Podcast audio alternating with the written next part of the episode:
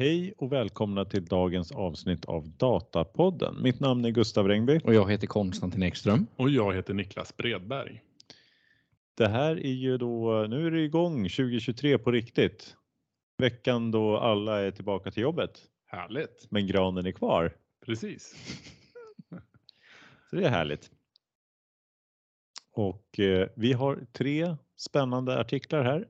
Två lite eh, tjockare, lite tunga och så en eh, lite naggande god där. Ja, är lite tunnare, så står jag för. Ja, så det blir som en sandwich här. Ja. Så vi tänkte att vi kör. Konstantin är pålägget idag. Konstantin är pålägget. Mm. Men jag sätter igång på en gång. Eh, första artikeln då. Den är från recordlydata.com. 29 12 släpptes det här. 2022 då, förra året. Eh, skriven av Mika Heino som är dataarkitekt. Och rubriken är The State of Cloud Data Warehouses 2022 edition. Och eh, som man förstår när man läser artikeln så har han gjort en liknande då förra året. Och Micke här, han sammanfattar nya funktioner under 2022 från de stora Cloud Data Warehouse lösningarna. Och de han då refererar till är Snowflake, Amazon Redshift, Google BigQuery och Databricks och Synapse som han tar upp. Eh, så om vi börjar med Redshift då. Så är det de stora eh, liksom, nya funktionerna som man har släppt då under året är eh, bland annat då integration av Apache Spark som gör det alltså enklare att läsa data från Redshift till Spark-jobb. Eh, liknar det vid Snowpark. Alltså det är ju den tjänsten som Snowflake har för det då. Vilket gör att man kan lättare kalkylera data och göra beräkningar och sådär. Avancerad analys och transformationer i, eh, i Python-kod och så vidare. Skala kod och, och sånt där. Eh, så att den är ny på Redshift. Eh, de har också andra nyheter där. Bland annat så har man en automatisk integration mellan AWS Aurora och Redshift. Som han, som han tar upp då, Mika tar upp det att den li, är liknande Synapse Link som finns på Azure då. Alltså, man har liksom en automatisk integration som gör att man i realtid kan komma åt datat som är i Aurora som är AVS då. Det är en, en, eh, en sån här vanlig då operativ databas. Inte den här analysdatabasen som Redshift är. Så man har kanske sina operativa system där som använder Aurora som en databas. Och så, gör man, så kan man liksom replikera datat då, göra det direkt tillgängligt i Redshift utan att man måste skriva en massa ETL pipelines utan man bara får över datat magiskt i stort sett. Så den funktionen är ny. Sen så har man en, en autocopy-funktion mellan S3 och Redshift som också var en nyhet då under året. Eh, som alltså också gör det lite enklare då att få in data in i Redshift från S3. De har fler nyheter här också. Eh, inom säkerhet så har man lagt till rollbaserad eh, behörighetskontroll. Man har lagt till eh, radnivåsäkerhet. Man har lagt till dynamisk datamaskning. Så rollbaserad access control då, det, det, det är alltså att man kan liksom ha en grupp som ska komma åt vissa mängder av eh, tabeller och så vidare i databasen. Row level security eh, tror jag de flesta känner till, men jag säger några beskrivande ord här ändå för säkerhets skull. Det är alltså att man kan sätta behörighet på vissa rader i en tabell. Och dynamisk datamaskning innebär att man kan ha data i en kolumn eh, och eh, eh när eh, någon med mindre behörighet ska titta på den kolumnen så kommer den då maskad på olika sätt. Då. Så att då kan man lägga olika lager av så att man kanske inte kommer åt personnumret utan man ser bara XXX eller något sånt där eller, och så finns det massa konfiguration då för vad man ser. Det är fler nyheter här på Redshift. Man får säga att Mika har mest koll på Redshift. Eh, inom SQL då så har Redshift lagt till merge-kommandot. Alltså att man kan göra en update och en insert och en delete då i en enda query. En sån här SQL query som har funnits ett par år ska man väl säga. Men nu finns den i Redshift också då. Så kanske göra det lite enklare att, eh, att skriva eh, ja, uppdateringar av sin data då. Dessutom har de lagt till unpivot och pivot och det är en sån här transformationsfunktion när man vill göra rader till kolumner eller kolumner till rader. Man har en jättekolumn eh, tabell med massa kolumner så kan man göra den till så att det blir massa rader istället då till exempel. Eh, man har också ökat på möjligheterna med skalbarhet då. Eh, de släppte någonting som de kallar för Redshift Serverless under sommaren. Det gör det möjligt att då eh, mer skalbart då Eh, och utan att man behöver definiera prestandan innan så kan man dra upp och ner på, på eh, vilken eh, computation man behöver då. Så om man kör vissa queries och sådär på sin Redshift Serverless så har man inte angett innan hur mycket man behöver utan den ska kunna ställa in sig då med tiden då. Och, eh, så det, det, var liksom listan, väldigt mycket från Redshift och eh, han avslutar här med också Redshift-delen här att eh, Redshift egentligen börjar komma ikapp på de mest grundläggande cloud-DB-funktionerna. För det här är väldigt mycket funktioner som redan finns då i de andra lösningarna. Det var precis det jag satt och tänkte på hela ja. tiden. Här just det. Du och Mika, ni tänker likadant kan man säga. Ja, men det är ju det är väldigt mycket ja. och hela tiden refereras det till vad funktionerna heter i Snowflake kan man väl säga mm. i hans artikel också. Eh, nästa databas till rakning då, det är Firebolt. Här finns det inte lika mycket att säga. Eh, Mika har försökt då eh, hitta en lista på nya features men eh, tycker att det är svårt att hitta på deras hemsida. Däremot så kommenterar han att eh, eh, de har väldigt bra marknadsföring. Eh, men eh, negativt då eh, blir inte så mycket text här men finns fortfarande bara på AVS. Och Mika tycker det är dåligt också att man har fortfarande ingen möjlighet att göra testkonton som man kan göra på hemsidan. Det kan man göra på de andra och liksom prova lite grann. Och då tror jag också att det är väl Snowflake då som man kan göra testkonton. Jag vet inte, det kanske går på de andra också. Ja, AWS har ju också så här som man kan signa upp så kör de flesta. Ja, det, det stämmer nog att man kan göra på nästan mm. allihopa då. Men så Firebolt har sparkat rätt så många förra året ja, här. Så det var ju... Kanske inte finns så många. Det hade vi med som en uh, nyhet. Ja. Det kanske finns en förklaring att de inte får några features nu då. Han säger här, de anger själva på hemsidan att Firebolt är oerhört bra för vissa specifika typer av behov.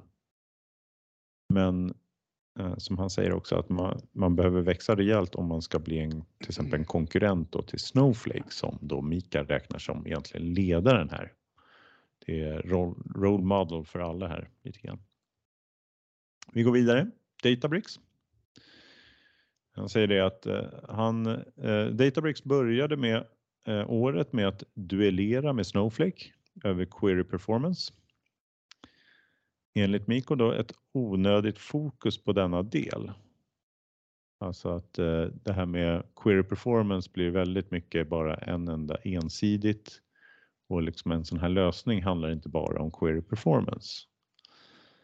Eh, ja, men det har ändå spelats ner under året. Den här eh, liksom query performance hetsen som var där man skulle jämföra performance på olika typer av datasets då.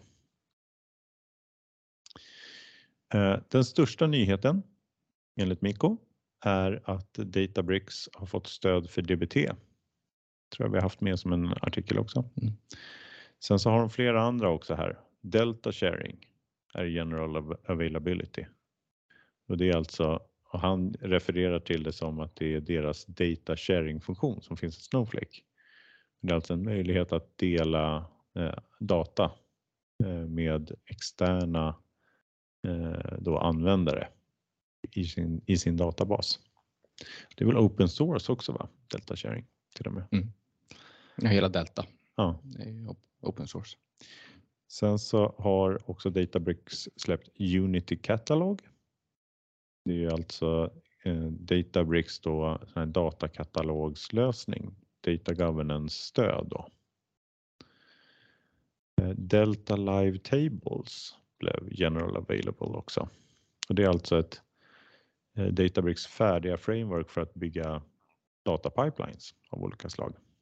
Så man har liksom en färdig komponent då så att man inte ska göra vanliga datatransformation då, pipeline i, bara i notebooks utan man ska använda deras liksom färdiga komponenter då så får man lite bättre kontroll och ramverk kring det. Databricks AutoML har gjorts tillgängligt också. AutoML kommer vi tillbaka till här senare. Yes. Eh, sen så anger han också att eh, under året så har också Databricks börjat stödja AVS Private Link som är då en säkerhetslösning inom AVS då eh, för att man ska kunna komma åt eh, on-premise data eh, och liksom ha länka det tillsammans och ja, ha en, en bra infrastruktur för det. Så det, Databricks stödjer den lösningen. Då.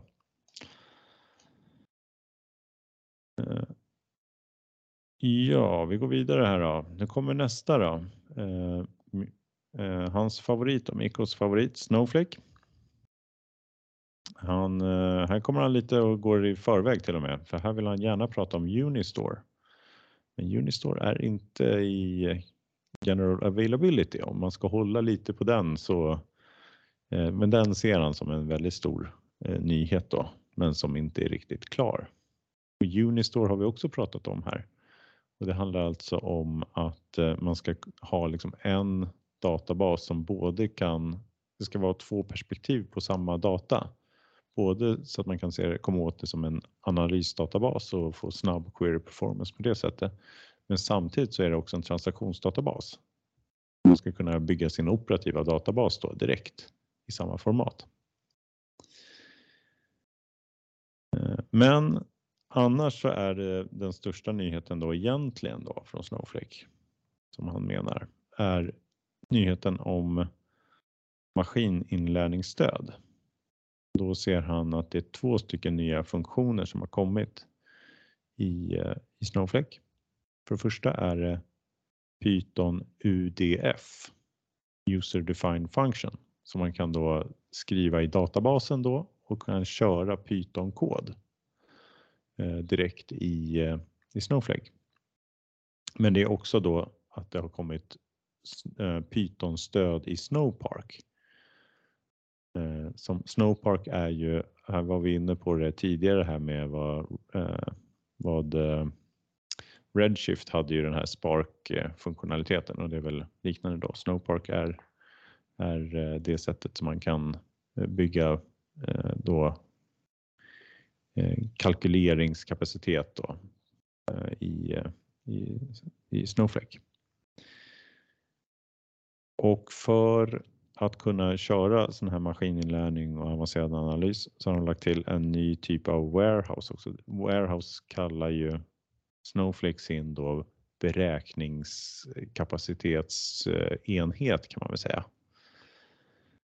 Så de har lagt till nya det här är vi också som en nyhet, så det här har vi inte missat i alla fall. Andra nyheter från Snowflake. Man har stöd nu för att göra select stjärna i SQL med exclude. Den har vi också tagit upp. Den tog du upp Konstantin. Mm, den var jag glad över. Ja, så man ska, man ska alltså kunna säga select eh, alla fält från den här tabellen så att jag får upp dem i, i en query men ta alltid och utelämna personnummer. Man får med nya kolumner men man lämnar kvar några specifika då som man inte vill ha med istället. Man har också infört att man kan skicka e-mails direkt från stored procedures. Den tror jag inte vi hade. Den hade vi missat.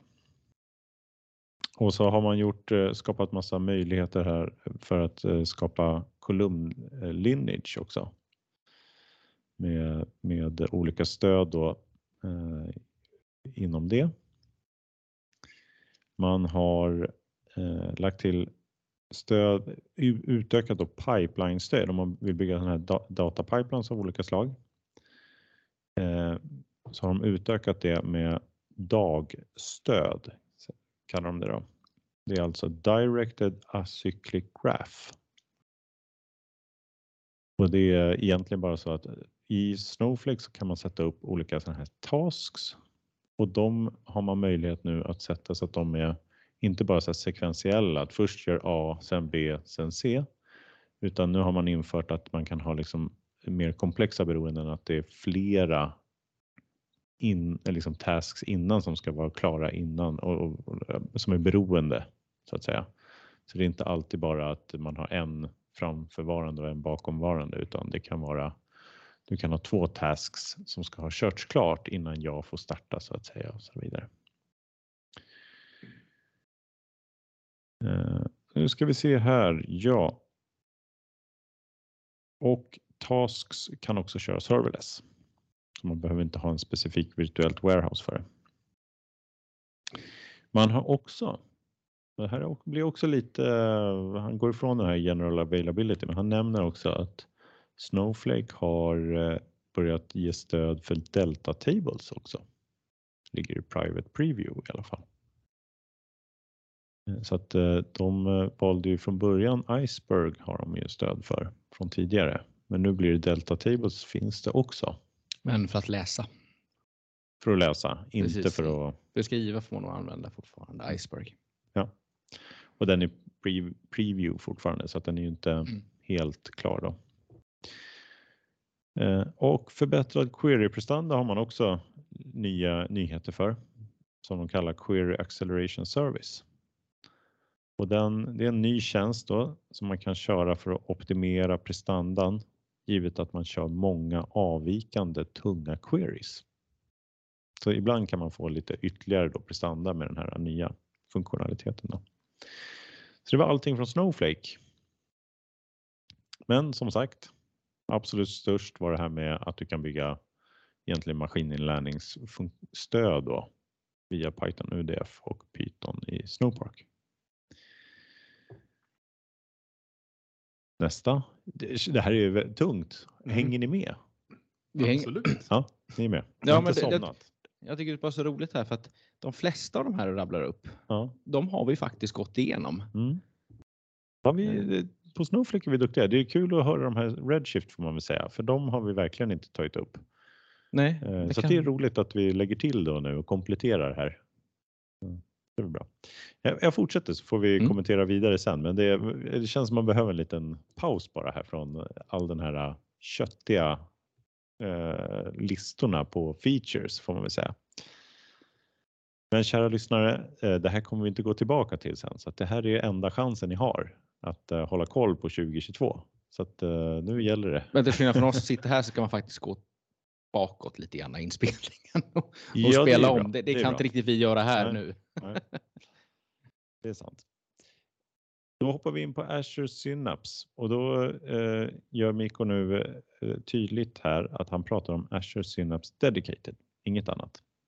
Inte resten av Azure Synapse funktionaliteterna. Och här är han inte nöjd heller. Inga större förändringar i tjänsten. Han säger det att eh, listat på Microsofts hemsida så är senaste featuren från 2020. Och det här tycker han, eh, det tappar framförallt på skalbarhet och elasticitet då, mot konkurrenterna. Och han säger också att han har själv då i sin roll då som dataarkitekt gjort en flytt från Synapse till Snowflake här inom det närmaste året och tycker att Microsoft jobbar mycket med SQL Server men inte med Dedicated. Så han tycker att det kommer nyheter på SQL Server 2022 och då släppte de ju här nyligen, men inte Dedicated. Men det var inte mycket, det var mycket ris till Microsoft får man säga. Vi går vidare till nästa då. och då är det Google BigQuery. Och enligt författaren här då, så ligger eh, Google BigQuery, det är hans andra favorit. Om han inte väljer Snowflake så vill han ha Google BigQuery, gillar han bäst. Och eh, Google BigQuery har under året lagt, den största grejen då, det är att de har lagt till funktionalitet för Iceberg-tabeller. Så de har kört samma linje som Snowflake då. Eh, och eh, utöver det så har man i, kan man nu från BigQuery så kan man starta då eh, köra igång Google Cloud Platform Remote Functions ifrån en SQL-kommando i BigQuery, vilket gör att man kan liksom eh, utnyttja en, eh, en funktion utanför eh, och köra typ Python-kod eller något annat och utnyttja det sen i sin BigQuery-lösning. Eh, de har också lagt till ett par eh, som man refererar till eh, som ligger nära Snowflake. Då. De har lagt till time travel, så liknande time travel som finns i Snowflake. Och han nämner också att det finns en Oracle Flashback också. En funktion där. Table cloning liknande Snowflakes så har de lagt till stöd för JSON-datatyp nu i BigQuery också. Eh, dessutom har de lagt till så att man kan göra eh, skriva multistatement SQL.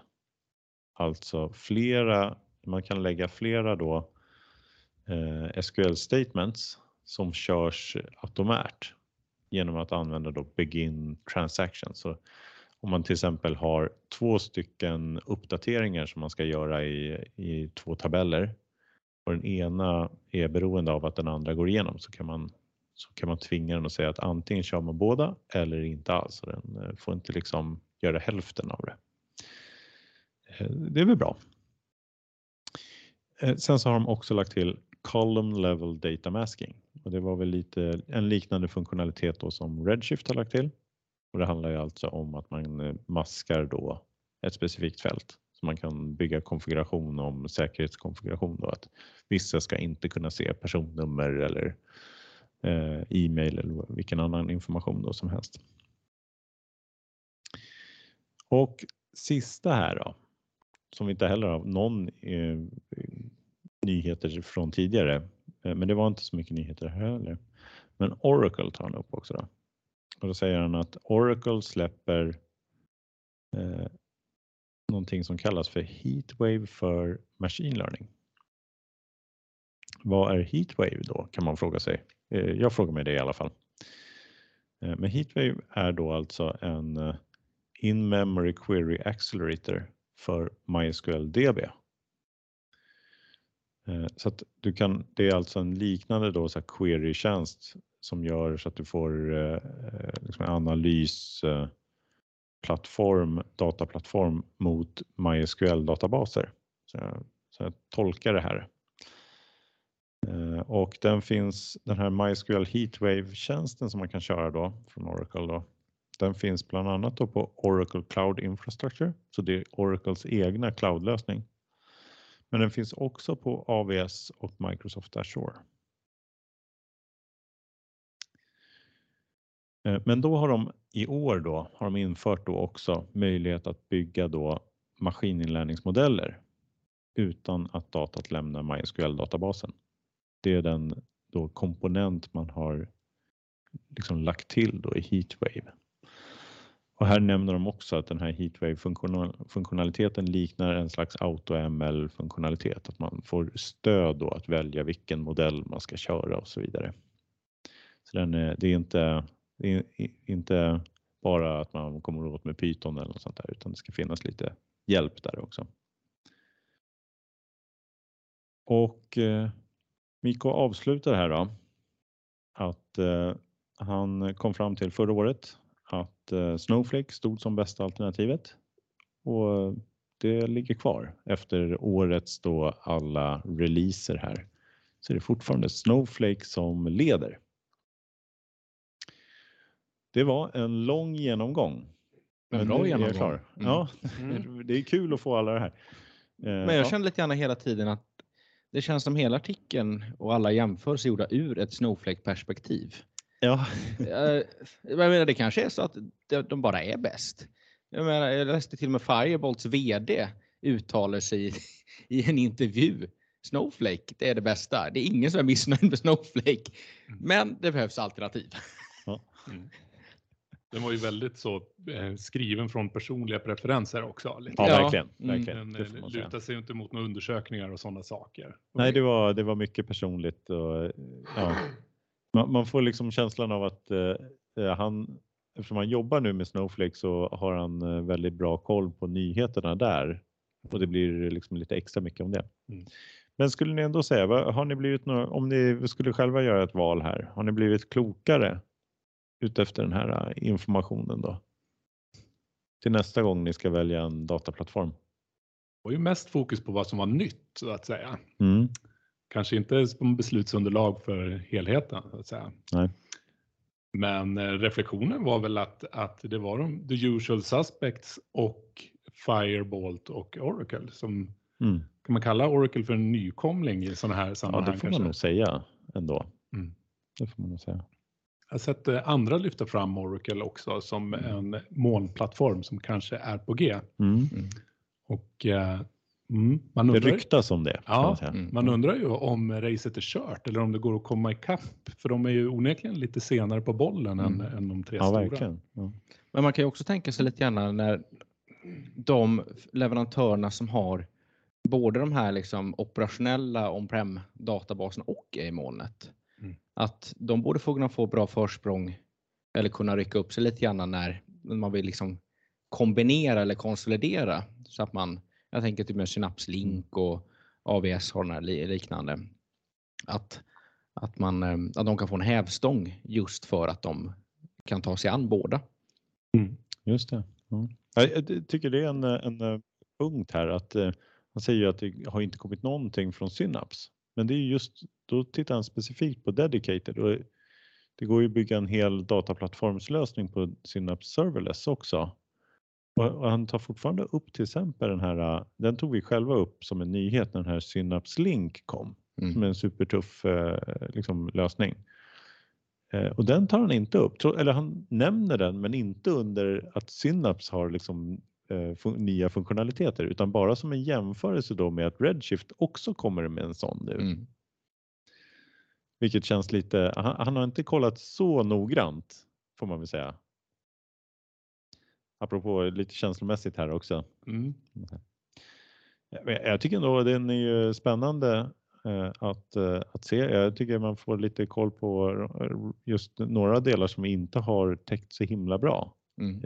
I under året under 2022. Mm. Vi får kanske lite bassning här och kanske få hitta lite mer nyheter om eh, kanske Redshift här och så vidare. Mm. Man kan hålla lite koll på ja, det. Det händer mycket där. Ja, precis. Mm. Jo, eh, nej men Oracle där.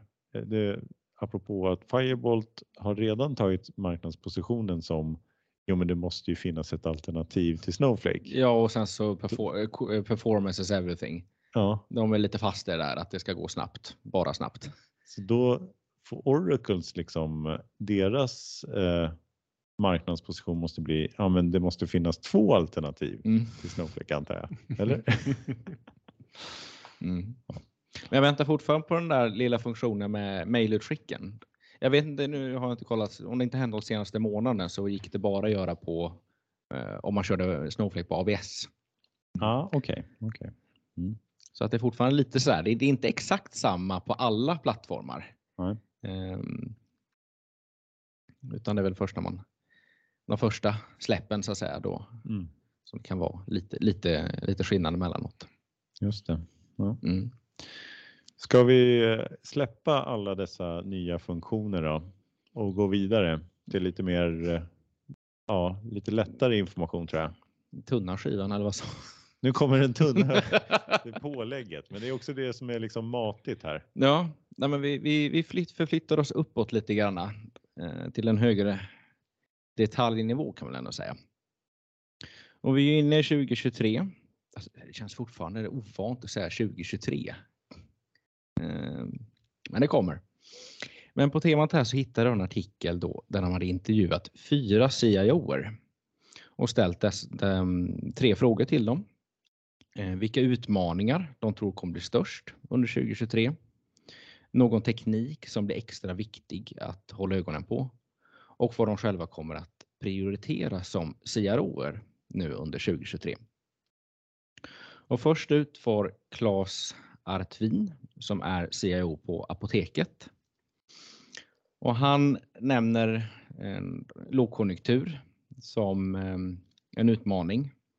Eh, att eh, läget är liksom någorlunda osäkert, att man kanske försöker hitta besparingar genom tillämpning av ny teknik.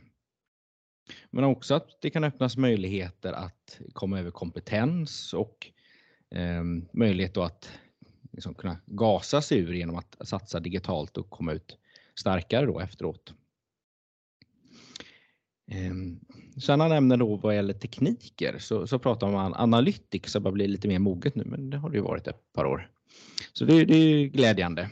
Ehm, och här ser han att många eh, möjligheter att, att tillämpa och skala upp detta. Ehm, sen berättar, talar han även om metaverse som han menar kommer revolutionera både e-handel och hur vi har digitala möten. Um, den var ju väldigt intressant. Alltså den, den, det är en väldigt kort artikel där, men det var väldigt kul att höra lite mer hur eh, vad man tänker kring lite olika case där. För det är ju ganska nytt eh, fortfarande. Väldigt spännande. Um, men vad gäller prioriteringar då så eh, um, beskriver han det som par hjärt och lungbyten. Att de kommer att fokusera på. De har ett nytt recept eh, expedieringssystem som ska rullas ut till 400 apotek och e-handeln. Och de kommer också starta ett eh, högautomatiserat e-handelslager då. Så att det kommer att ett nytt IT-stöd eh, som kommer att vara samma då över alla försäljningskanaler. Så att kunderna då ska kunna förflytta sig väldigt enkelt över, eh, över kanalerna då. Och sen är det då även cybersäkerheten som Eh, ligger i fokus. Och det, det, stämmer också lite grann i linje med nästa här, Annika Tunnell som är CIO på SMHI. Eh, och hon sätter faktiskt cybersäkerhet eh, som topputmaning under 2023 jämte kompetensförsörjningen. Och teknikerna då, ja det, det är ju då att hitta då verktyg för att underlätta både bevakning och hantering av cybersäkerhet. Ehm, och prioriteringarna, det är omorganisationer, nya arbetssätt och styrningsmodeller. Tredje intervjun här med är med Fredrik Olsson som är CIO på Northvolt. Ehm, och han, den största utmaningen här det är att eh, försöka få ut mesta möjliga utifrån befintliga IT-resurser. Ehm, och de kommer fokusera ganska mycket på avancerad processautomation och använda AI för att automatisera fler affärstransaktioner. Och sett till hans prioriteringar då så, ja de håller på med en jättefabrik där i Skellefteå. Så det kommer vara mycket att eh, ja, men integrera eh, med den nya fabriken då. Eh, Eh, och sen har vi då den fjärde och sista intervjun som gjort med Karin Hedlund som är CIO på Axfood. Och hon kommenterar också lite grann, det kanske går lite i linje med att det är, det är handel då, men, men eh, möjligen lågkonjunktur och prismedvetenhet bland kunder. Eh, så det vill hon väldigt gärna följa under året och det kan också bli en, en utmaning då. Eh, vad gäller eh, tekniker då så är det ju främst automation och AI Eh, och cybersäkerhet då. Men sen också eh, komponentbaserad utveckling. Jag tänkte det var liksom lite mer det här vi snackade om för ett tag sedan med low code. Eh, tolkar jag det lite grann som. Eh, men även att metaverse är eh, spännande att utforska. Då. Och prioriteringarna är ett fortsatt tätt samarbete med butikerna Ehm, och ett nytt logistikcenter. Och här har vi, ju, vi har tagit upp detta lite tidigare också, just det här med att integrera eh, eller så här, digitalisera de fysiska butikerna också. Det finns väldigt mycket att göra där med att eh, få in priser och, och lokala erbjudanden och sådär. Mm. Ja, det är spännande att få lite, få lite inblick här i.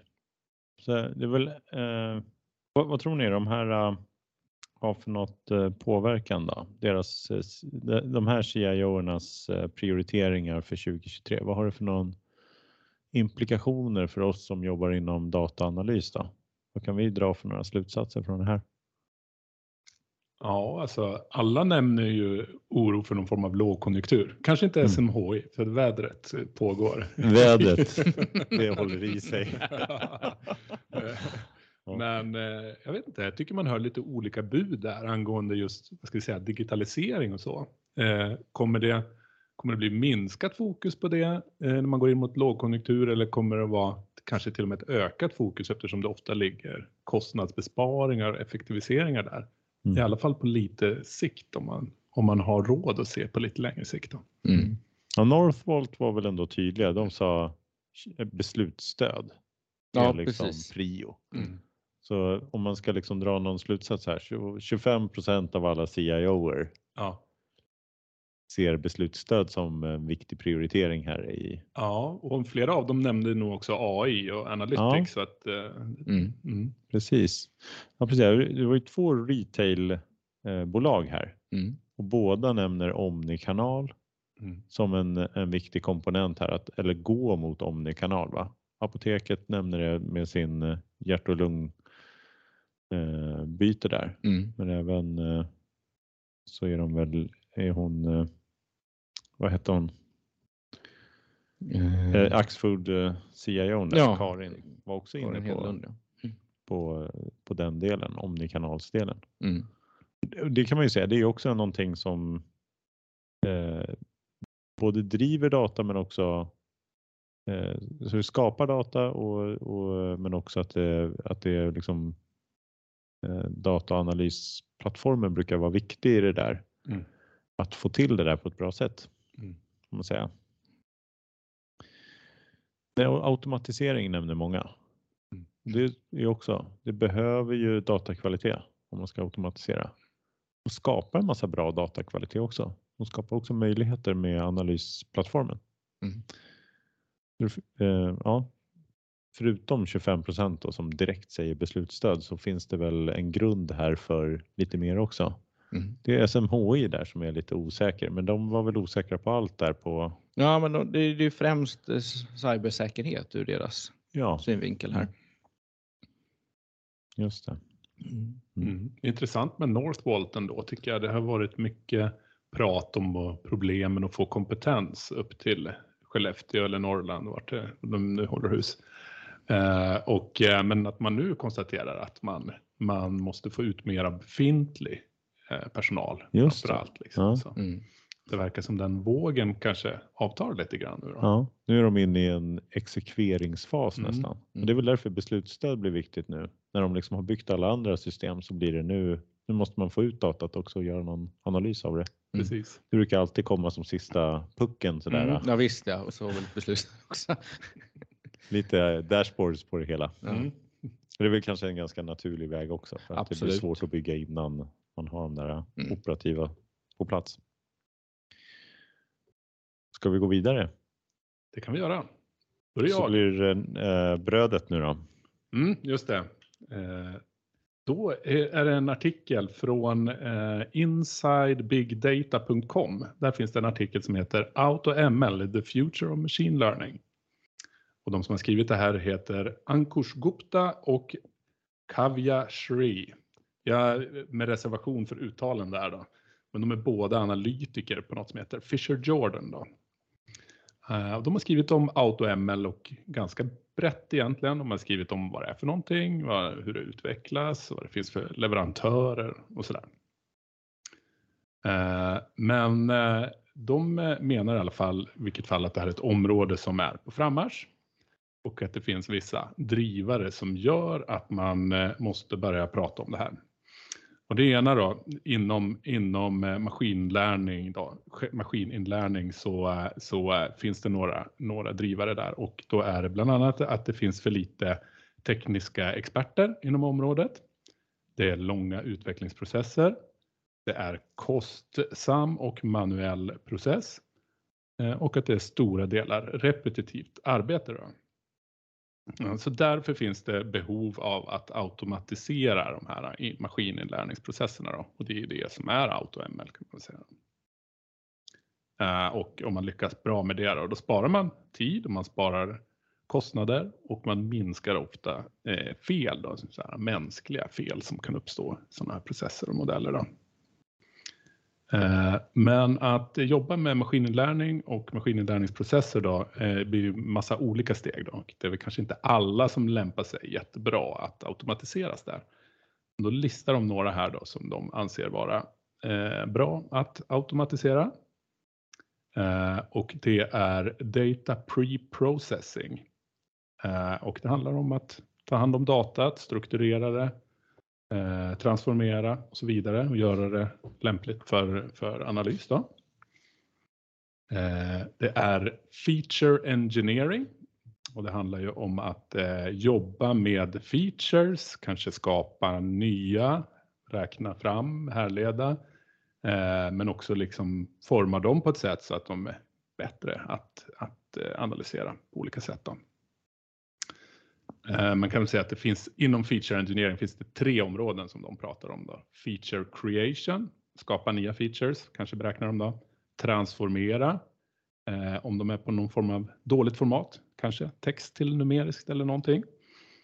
Eh, och sen feature extraction, att extrahera ut liksom relevant data som kanske gömmer sig i något större sammanhang. Då.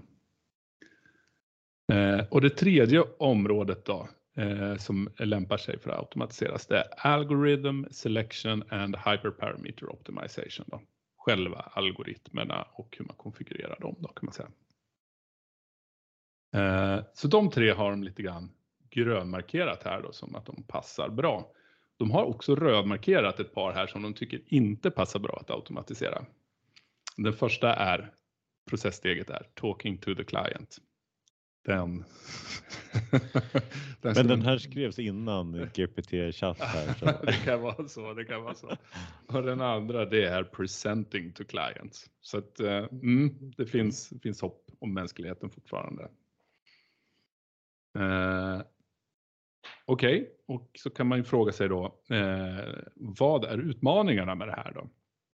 Ja, och det, då är det ju en av dem förstås att om, om eh, man har för eh, flexibla krav då, eller för vad ska man säga, kundanpassade idéer om hur det här ska funka, då blir det svårt så förstås. Det är ju enklare att automatisera när det är standardiserat allting. Eh, och en annan utmaning är att eh, de kallar det för 80-20-regeln, att ungefär 80% går och eh, automatisera, men att man behöver liksom ha vissa steg och delar som måste lösas av en människa fortfarande.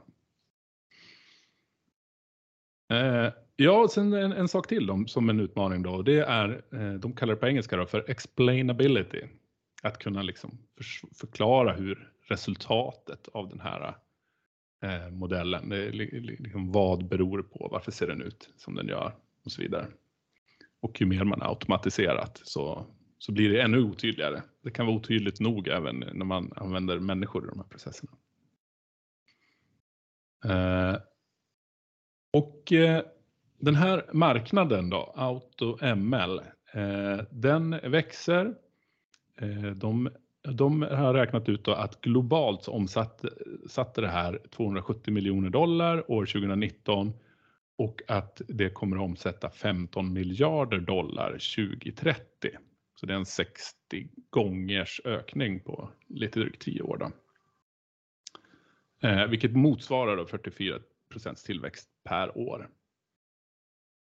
Eh, och eh, det man ser också är framförallt att det är i Nordamerika och Europa som det här eh, drivs framåt. Eh, med olika leverantörer och även hur man, hur man eh, nyttjar det här förstås. Eh, och idag då så när de frågar de som, som eh, använder olika eh, typer av AI eller machine learning så är 61 procent av de som gör det eh, håller också på att adoptera AutoML på något sätt. Då. Eh, och att man räknar med att 25 procent av beslutsfattare inom det här området planerar att eh, implementera AutoML nästa år. Nästa år, är det i år? Eh, den här skrevs 28 december 2022, så det måste vara 2023. Mm. Och så har de tittat på lite leverantörer Eh, och de har ju listat då ungefär 10 stycken. Eh, det finns säkert fler leverantörer som, som tycker att de ska vara med på den listan. Eh, men de har i alla fall Eh, tagit upp Data Robot, Data IQ, H2O.ai, Google Cloud AutoML, eh, Microsoft Azure AutoML, Teapot, MLJAR, Darwin och Transmogrify. Tungtvistare där på slutet. Eh, och den själva analysen de har gjort då, det är eh, vad, vad har de här leverantörerna för funktionalitet? Då har de mappat då mot olika områden och det är väl lite kan man säga, liknande det jag gick igenom tidigare, vilka processsteg det är som kan automatiseras och så. Eh, då har, de, de klassificerar det så här, eh, de olika områdena. Input data source, data pre-processing, data types detected, feature engineering, ML tasks, model selection, quick start early stop, model evaluation, model monitoring och custom models. Och vill man vara ännu nördigare då kan man gå in under respektive område och så finns det ytterligare liksom funktionalitet där. Då. Eh, så har de mappat här då med rött och grönt och gult och vilka leverantörer det är som, som, eh, som klarar det här eller tillhandahåller det här. Då. Eh, och då visar det sig att det är två leverantörer som, som sticker ut. Då. Det är eh, Data Robot och det är Data IQ som, som sticker ut eh, här. Då. De två är klart bäst. Eh, och de andra kan man väl säga ungefär liknande lite längre ner i fältet. Men det är ju också en liten liten blandning här av de stora molnplattformsleverantörerna jämfört med liksom nischade startups som är eh, vassa men kanske lite omogna på vissa sätt. Då. Eh, men Data Robot och Data IQ, och det är väl eh, två leverantörer man ser i alla fall lite grann här i Sverige. Jag vet att Data IQ har en organisation här i Sverige. Jag tror att Snowflake är delägare i båda de där två. Mm som vad som är hönan och ägget här. Mm. Blir det, har de gått in för att de är bäst eller har de blivit bäst? Mm. Precis, det kanske är samma författare som din artikel där Gustav. Han har precis, precis. Ja. lutar åt Snowflake. Det är lite lean to, lean to Snowflake. Uh, Jaha, och sen så då i hela det här området då så, så blir det ju då, då en diskussion kan man väl säga mellan AutoML och the data scientist. Vem kommer att vinna i slutändan här? Human versus machine. Men precis, ja. precis. Uh, och uh, deras slutsats i alla fall är ju att uh, båda kommer att behövas.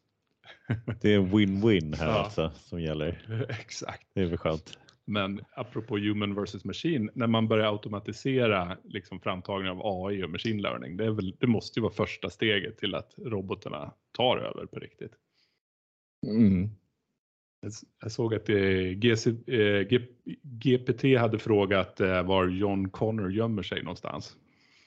Eh, han från Terminator där Jaha. som, eh, som kan förändra framtiden ja, så att maskinerna verkligen vinner till slut. Ja. Mm. Det låter ju otäckt så här. Du börjar tänka på det nu här. Ja. ja det låter inget bra. Usch då. Mm. mm. Det var mer mina, mina, mina, egna slutsatser där på slutet. Det stod ingenting om, det stod ingenting om John Connor. Ja, jag tycker vi hade väl en artikel här nyligen om, det här är ju alltid så här svårt här. Nu är det så här auto-ML och så har vi AI och vi har maskininlärning i sig. Vi har data mining från tidigare vad är liksom nytt här mot vad man har gjort hela tiden? Ja, men det är väl just automatiseringen då. Om man tidigare hör, de andra begreppen har väl varit mer av manuella processer i alla fall. Ja, jag vet inte om jag håller med om det riktigt. Jag Nej. tycker det känns som det bara är ett, eh, det enda som egentligen är nytt av det där. Alltså, alla analysverktyg har ju alltid velat göra så att det ska vara så lite, alltså du ska få så mycket hjälp som möjligt. Men egentligen den enda grejen som liksom när man sa att men nu har vi AutoML också. Då brukar det vara att man refererar till att jag väljer ut tio stycken algoritmer. Den kör dem som en liten provkörning. Och sen så väljer den liksom några modeller eller liksom ett par algoritmer ut efter det. Det här med feature engineering och sånt där, det har du ju alltid haft liksom stöd mm. för. Jag vet inte om det är, det, kommer vi ha kvar eller är det bara ett modeord? Kommer det vara ett nytt ord 2023 eh, eller 2024? Det tror jag säkert. Det, det, det blir väl nya ord tills någonting verkligen har landat och tagit sig ja. ur den här hype-curven. Det gäller liksom att ha ett nytt ord när man pratar om sin analysplattform bara för mm. att kunna säga ja men vi har det här. Mm. Så att de andra inte har det liksom förrän de kan införa. Mm. Men ligger inte det här ganska nära MLOps också? Eh, Inget av det här är väl egentligen, MLOps handlar ju om deployment. Ja, det kanske finns det, någon. Men det fanns en som med som en del ja. av det här, liksom själva deploymenten. Just det. Ja, ja men det kanske. Mm. För det är väl, det är ju mycket deployment och, eh, och liksom monitorering då. Mm. Uh, ja, det här, jag, jag, tycker det är lite, lite grann uh, frågan om, om vilka begrepp som man ska använda sig av. Jag vet ju Alteryx pratade vi om förra veckan tror jag, eller om det var förra, förra. De tycker jag borde vara med på listan också. De har ju både en sån AutoML funktion, ja. men de är ju också om man tittar på Revenue så är de mycket större än till exempel eh, Data Robot och de här. Mm. Även om de har mycket gamla också. Det är mycket data prep där. Mm. Jag googlade lite på det och de ja skriver ju själva om AutoML och positionerar sig själva där. Ja. Och sen tittar jag på lite andra undersökningar, topp 10 vendors och sådär. De dök de inte de upp inte där. Nej, mm. så jag vet inte varför de inte gillas av communityn på det sättet. Nej, och sen tror jag den är ganska ny. Den, de har nog, den är väldigt ny den AutoML-funktionen där. Mm, så de har väl tidigare haft också någon machine learning. De har, de har ju då gjort det väldigt enkelt att göra maskininlärningsgrejer. Mm. Eh, men, men jag tycker att eh, om man tittar på SQL Server som, eh, som en gammal stofil som har byggt maskininlärning i, mm. i gamla analysis services funktionaliteterna. De, där fanns det ju liksom ett antal olika algoritmer. De kallar det ju då data mining. För det här var ju för tio år sedan. Men då, där gjorde de ju också så att det var väldigt enkelt och det, det var också väldigt automatiserat så att det väldigt mycket av liksom parametersättningen hade man tagit bort. Istället så hade man infört bara så här, men, en slags complexity penalty som man valde. Om mm. du vill att det ska ta lång tid och den blir ännu bättre. Men i stort sett så gjorde det var automatiskt hur modellen togs fram. Mm. Så lite grann de här begreppen är nya men egentligen de här hur man ska få fram det här. Mm. Det har ju funnits hela tiden. Att, eh, att, att göra det enkelt att utnyttja maskininlärning på olika sätt. Mm. Nämnde som ett exempel när det gäller parametersättning och så där så berättar de om vikten av noderna i neurala nätverk och sånt där. Mm. Och det kan man ju kanske tänka sig att det är ett område som är mindre eh, automatiserat och så mm. eh, möjligtvis. Ja, sen så har de väl, eh, ja precis, för då blir det väl kanske svårare att att få till det om, man, om det är en mer komplex parametrisering. Mm. Eh. Ja, sen tycker jag att det är att eh, den här man säger här att eh, man ska få stöd till data preprocessing. De hade gjort en liten karta över liksom vilka mm. funktioner de förväntas av ett sånt här verktyg. Och det är ju jättebra att få det stödet.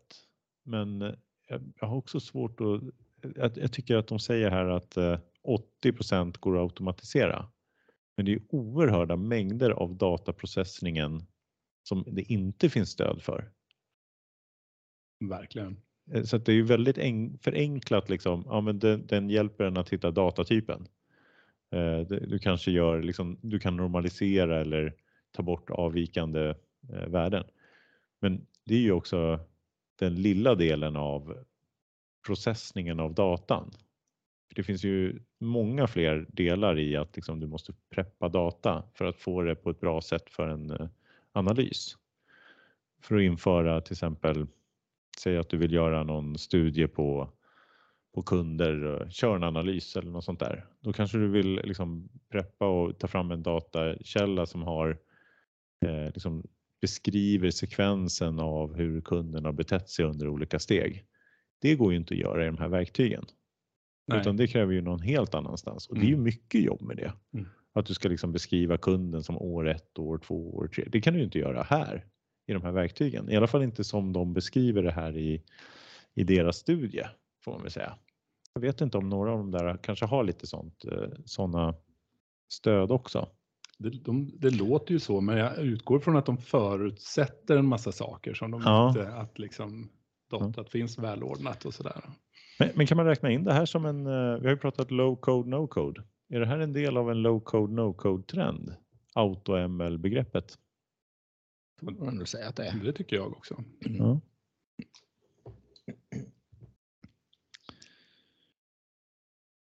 Mm. Några andra kommentarer på det här då? Nej, Nej vi. vi är klara med automatiserade maskininlärning där. Ja. ja. Men podden kommer inte automatiseras. Nej, den, eh, det finns fortfarande en, eh, en viss del här av, eh, av genialitet. Och ja. det är Konstantin. Man kan väl så här, om någon lyssnare misstänker att det var en robot som pratade hela tiden så kan man väl skicka in det. Så kan det bli så här Turing test ja. grej. Vi har ju, vi kommer undan med det. Vi finns ju på Youtube också. Mm. Så att det, då måste det vara i alla fall en mer komplex eh, liksom, eh, lösning i alla fall. Ja, det ja, men det finns ju deepfakes. Ja, det gör ju det. Så det kan ha varit Harrison Ford som satt här och spelade in och sen lägger man bara på vårt ansikte. Ja, ja. Nej, men vi är väl eh, klara för, eh, för, här, för denna vecka då. Ja. Första riktiga arbetsveckan på våren. Så är det snart dags att kasta ut granen nu då. Mm. Yes, vi får träna oss eh, till imorgon och slänga ut den. Mm. Och med det så tackar vi för idag. Tack så mycket. Tack. Hej då. Hej då.